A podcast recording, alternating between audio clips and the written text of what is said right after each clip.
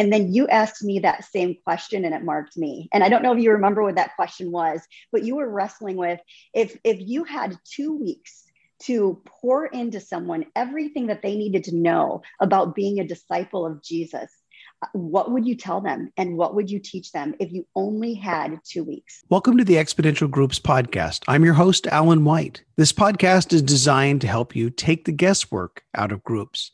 In each episode, you will discover effective ways to recruit more leaders, form better groups, and make more disciples. Please subscribe to this monthly podcast on iTunes, Google Play, or wherever you get your podcast. Welcome to episode five. Today's guest is Monica Lee. Monica is the community and discipleship pastor at Radiant Church in Kalamazoo, Michigan.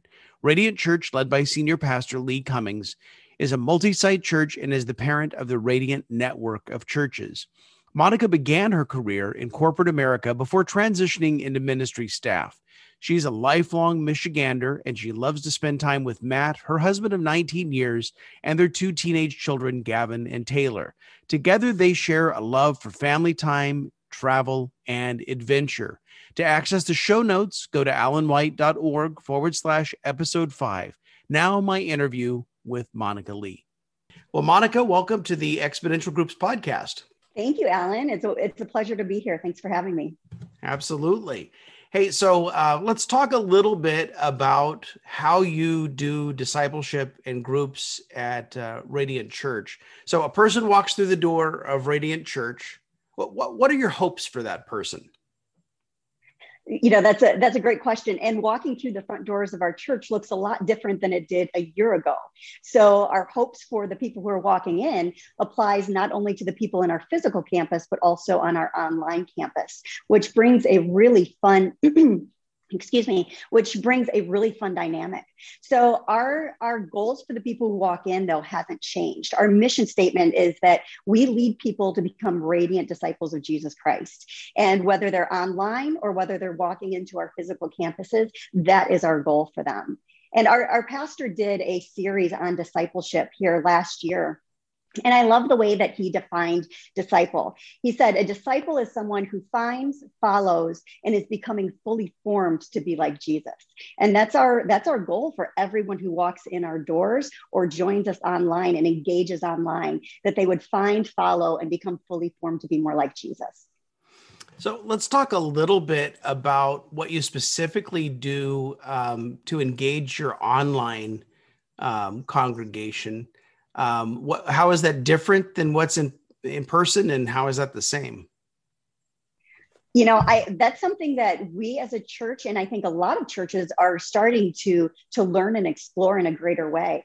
Covid brought the opportunity to opportunity for us to launch an online campus in a new way. While we'd always had a presence we learned that that there was an engagement opportunity for our online audience. And all of a sudden we were having people join us from around the world.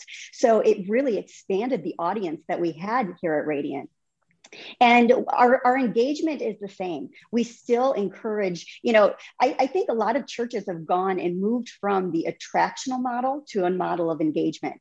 And whether you're in in the physical building or whether you're watching from online and we actually don't even like to use the word watching online. As you're praying with us online as you're worshiping with us online as you're engaging with us online we have those same discipleship tools that we're using to meet the people online as well. And obviously there are a lot of tweaks because their environment is different, but we're, we're really working on using a lot of our same engagement tools to reach our online audience as well. With some little tweaks here and there, it really can be done. And we're finding a lot of success in doing that.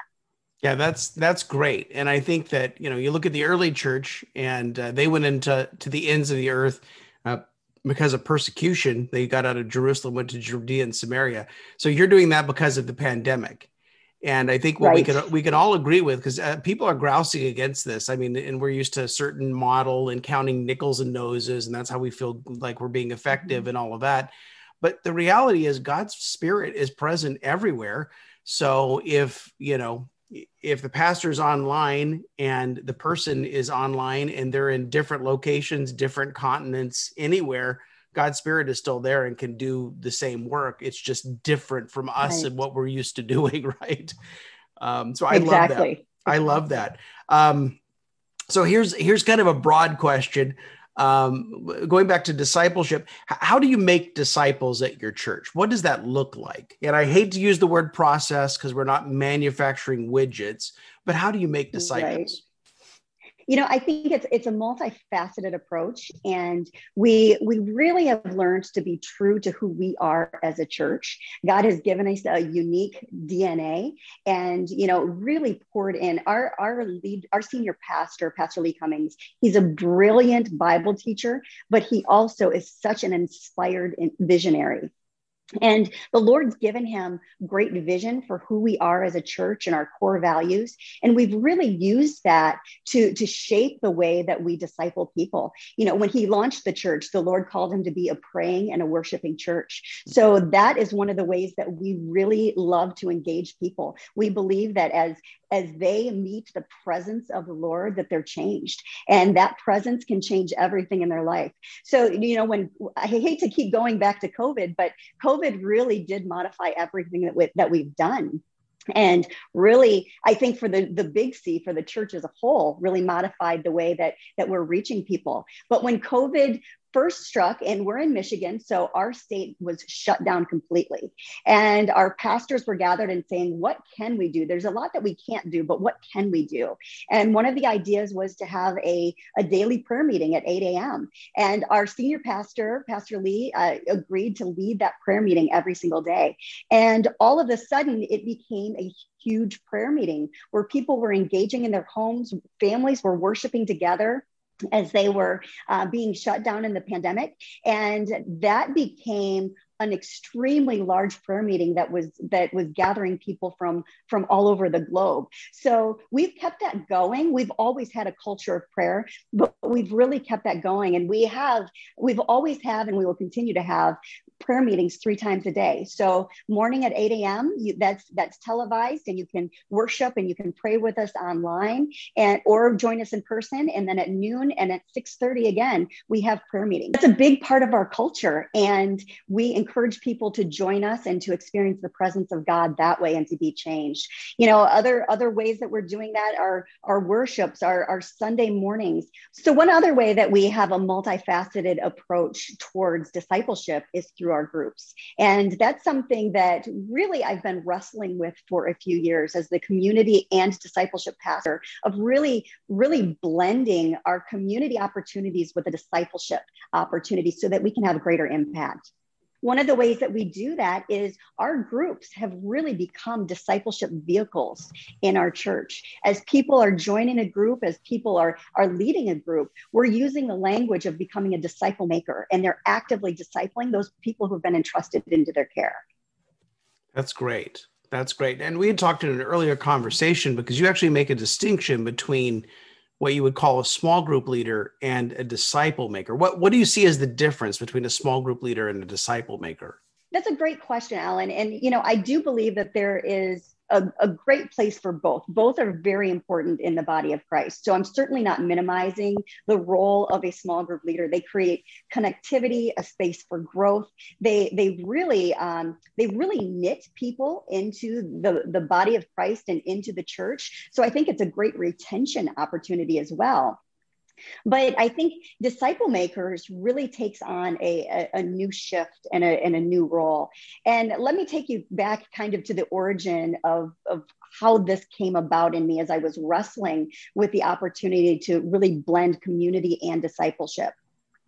You probably remember, Allen, a conversation that we were having, one that someone asked you a question that marked you, and then you asked me that same question and it marked me. And I don't know if you remember what that question was, but you were wrestling with if, if you had two weeks to pour into someone everything that they needed to know about being a disciple of Jesus, what would you tell them and what would you teach them if you only had two weeks? And, you know, I think that that really, that was something that I really wrestled with of, of two weeks. Wow, what would we do with that opportunity of two weeks in someone's life? And it really allowed me to start thinking and dreaming about our groups because most of our groups have eight weeks, 16 weeks, something like that in our semesters to pour into people's lives. And I, I began to dream about the parable of the talents in, in Matthew, where, where some were given and they invested, and some were given and they buried. Mm-hmm. And I really wanted our leaders to, to live like investors, to live like, like those who have an opportunity. We're not guaranteed that someone's going to be in groups for the rest of their life. We're not, we're not guaranteed that. So we have an opportunity with every single person who joins our group.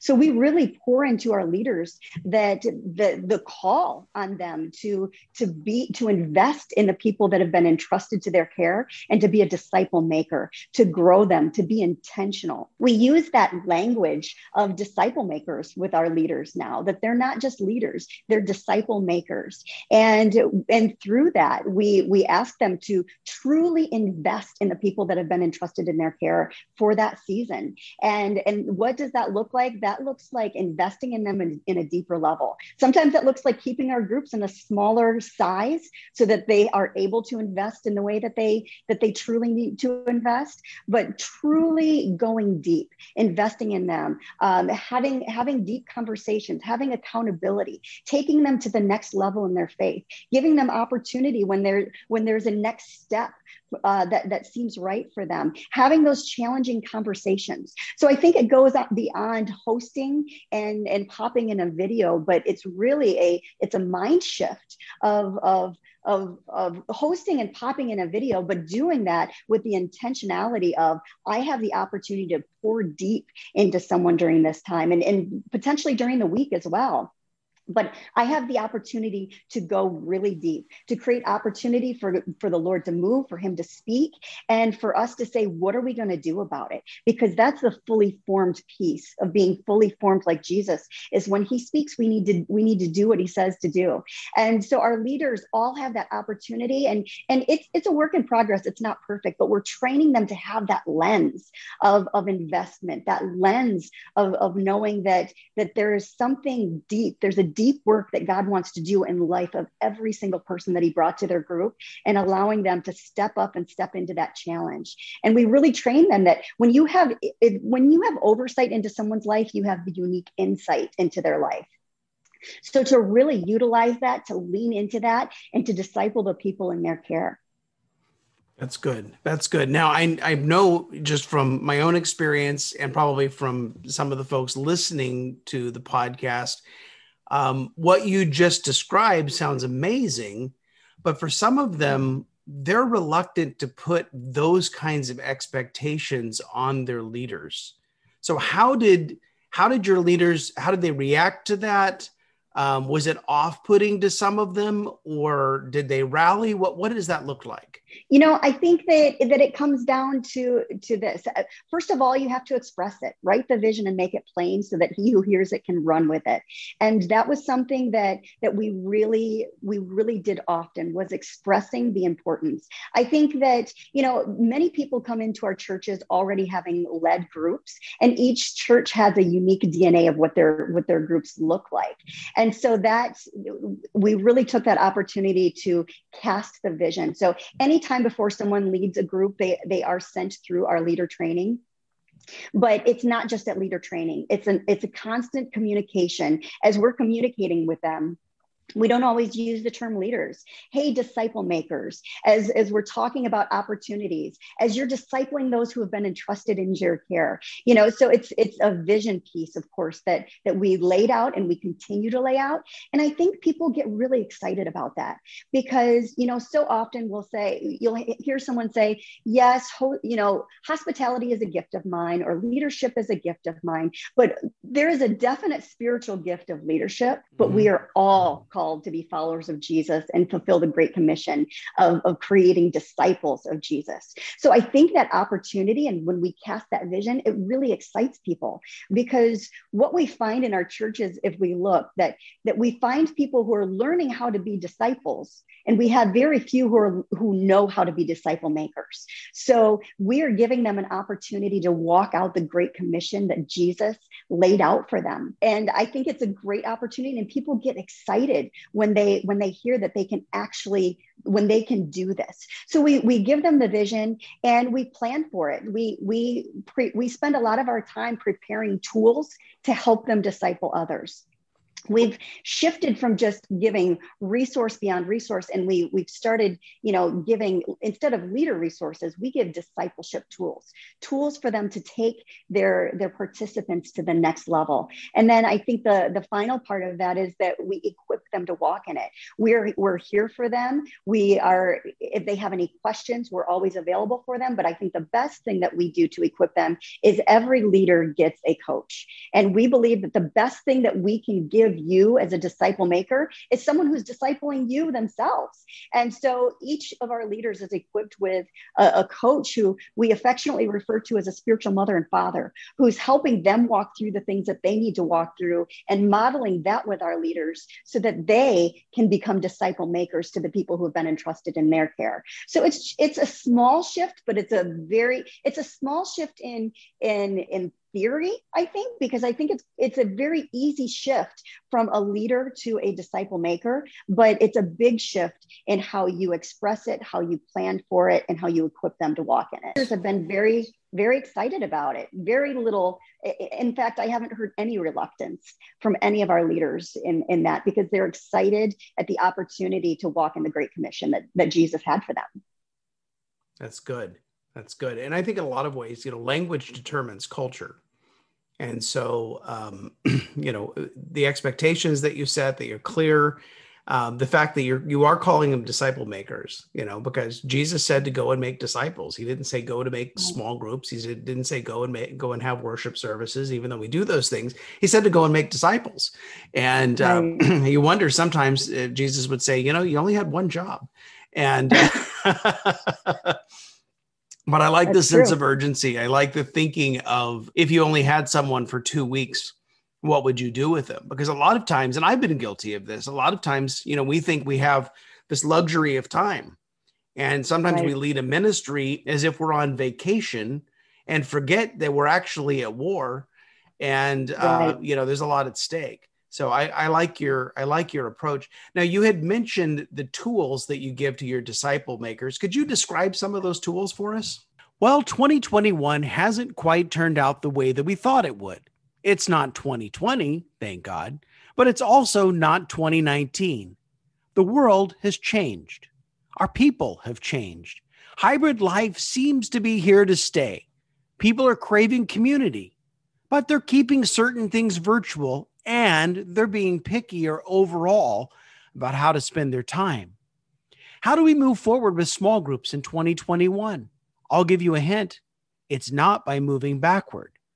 That's why I'm offering the 2021 Small Group Reset five days to reframe your ministry.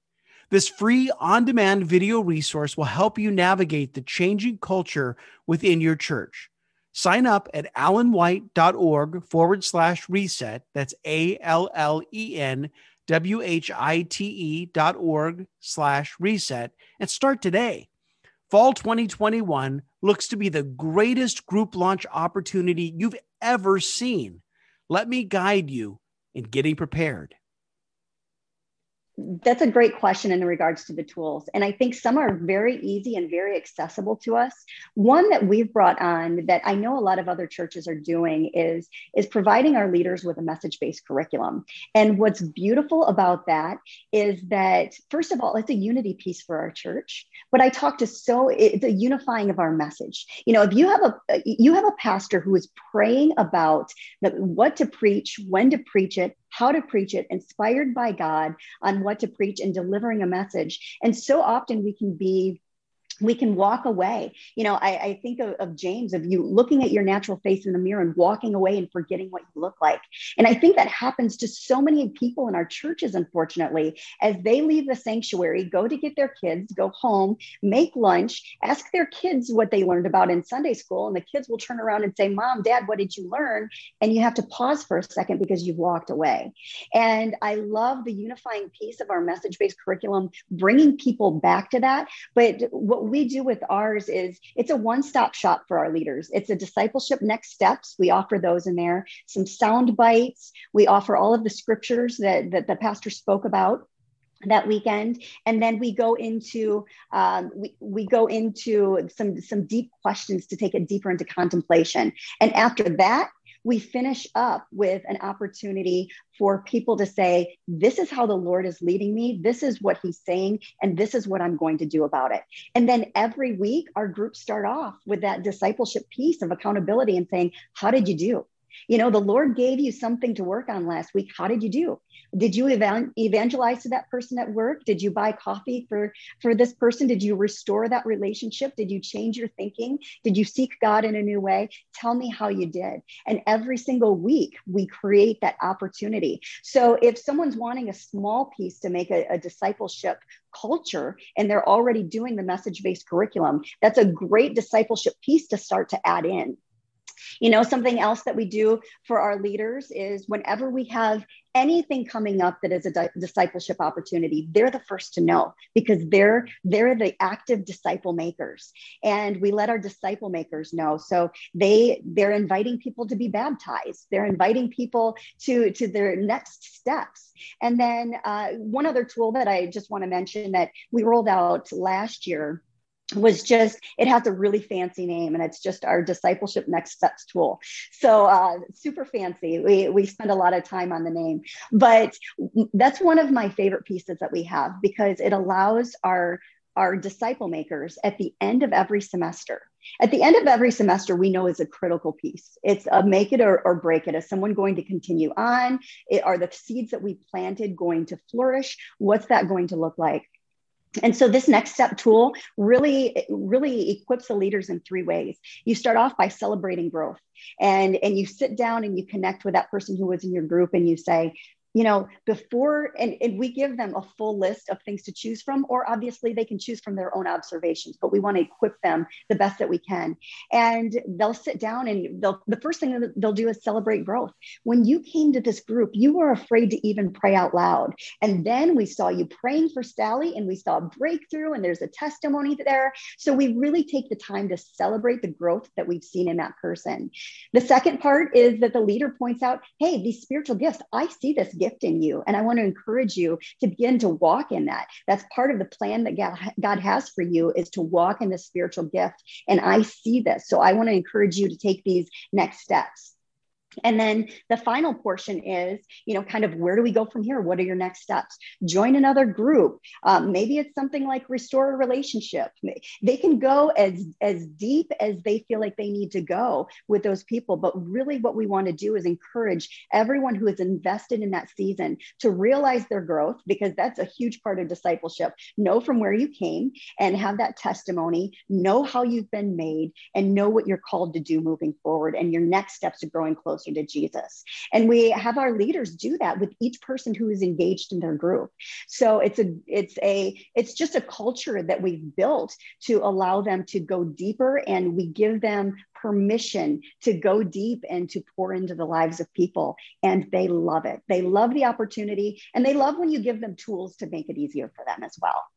Yeah. And that to me that sounds just amazing because I think the the affirmation of this is where you were and this is where you are now because a lot of people don't pause to evaluate and we right. sometimes we look at all of the things that we're not that we don't stop to celebrate you know what god has done in our life and i think the other thing too is that the i see in you or calling out of someone things that you recognize because people feel like sometimes you know the things that they're gifted in must it's so natural to them it must be the same for everybody else and right. yet and even in my own life having people say you know you have a particular you know ability to do this and i and i'm like i i thought everybody did that. I, I didn't know. Maybe i was just dumb. That could be. But um, anyway and i love it. And then and then the other thing that gets me and there's a part of me you know we we've worked together before but there's a part of me sure. that you know my name's allen and i'm a recovering control freak right but this idea that you ask them about their next step, but you don't record that anywhere. It doesn't go into a database. It's the reliance then of